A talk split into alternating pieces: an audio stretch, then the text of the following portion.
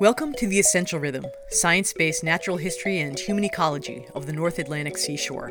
This is episode 43 Colonial Animals.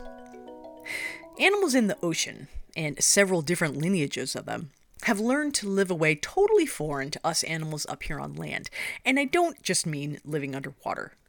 Many different evolutionary lines have struck upon group living as a successful strategy in a way that is not really seen in animals on land. And by group living, I mean colonial animals. The cnidarians, which include corals, hydroids, jellyfish, and anemones, the bryozoans, aka moss animals, and the ascidians, also known as tunicates, all feature well developed colonial living as part of a suite of life histories used by different species in each group. Colonial living sounds pretty simple, but actually it's not. We should start by defining what we mean. And in this case, I am talking about animals that are modular, made up of genetically identical individuals that remain physically connected. Each individual module is called a zooid, it is typically a complete organism, but instead of going off to live life on its own, it stays connected to all its clone siblings. And not just side by side, sharing some tissue. Take coral, a well known example. The large reef building corals that we know and love from Blue Planet or maybe snorkeling on a tropical vacation are colonial. Each individual coral animal is a polyp, like a tiny little anemone. The basic body plan of an anemone or coral polyp is that of a grocery bag. The opening at the top serves as mouth and anus, and the inside of the grocery bag is the gastrovascular cavity, a multi purpose body space where digestion happens, fluids circulate, and even gametes can be released. In the case of the corals, they are all connected to each other by having tissue that connects their gastrovascular cavities. Each coral has its own primary gastrovascular cavity, but from these, resources can travel through the interconnected tissue, forming a massive network that enables the organism to share nutrients and resources across its entire surface. Colonial animals also feature both sexual and asexual reproduction. In most of these marine invertebrate colonial animals, a new organism forms when there's a fertilized egg, an embryo formed from gametes from two parents. This embryo develops into a larval form, free floating in the water column, and then metamorphoses into a tiny adult and settles on the bottom.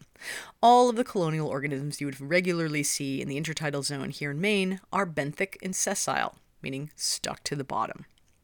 From there, the tiny adult starts reproducing asexually, cloning itself, making zooid after zooid, and those zooids clone themselves, and before long you have a large mass of interconnected individuals, anatomically evolved to efficiently share resources among one another, possibly cheating death, as they can continue on growing by making more clones.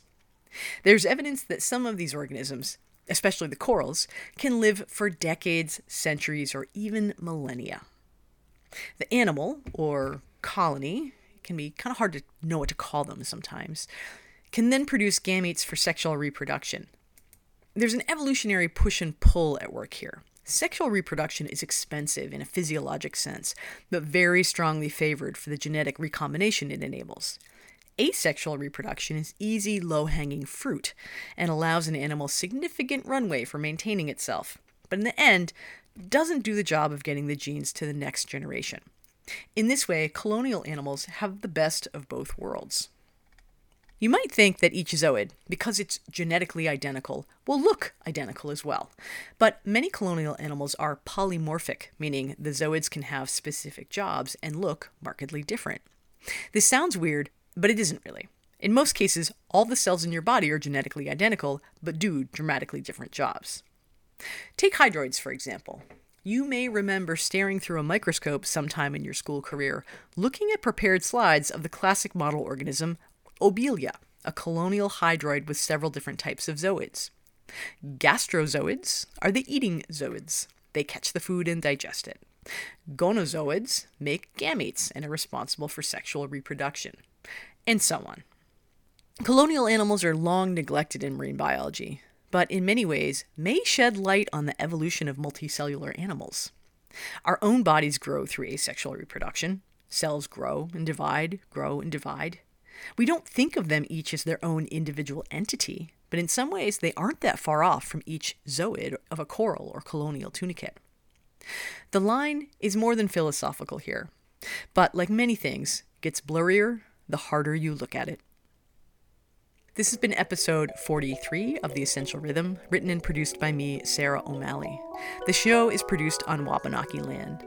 Check out photos of colonial organisms on our Instagram. Search The Essential Rhythm. The theme music is Lightstream by the artist Siddhartha, used by permission through Creative Commons. Thanks for listening and join us next week.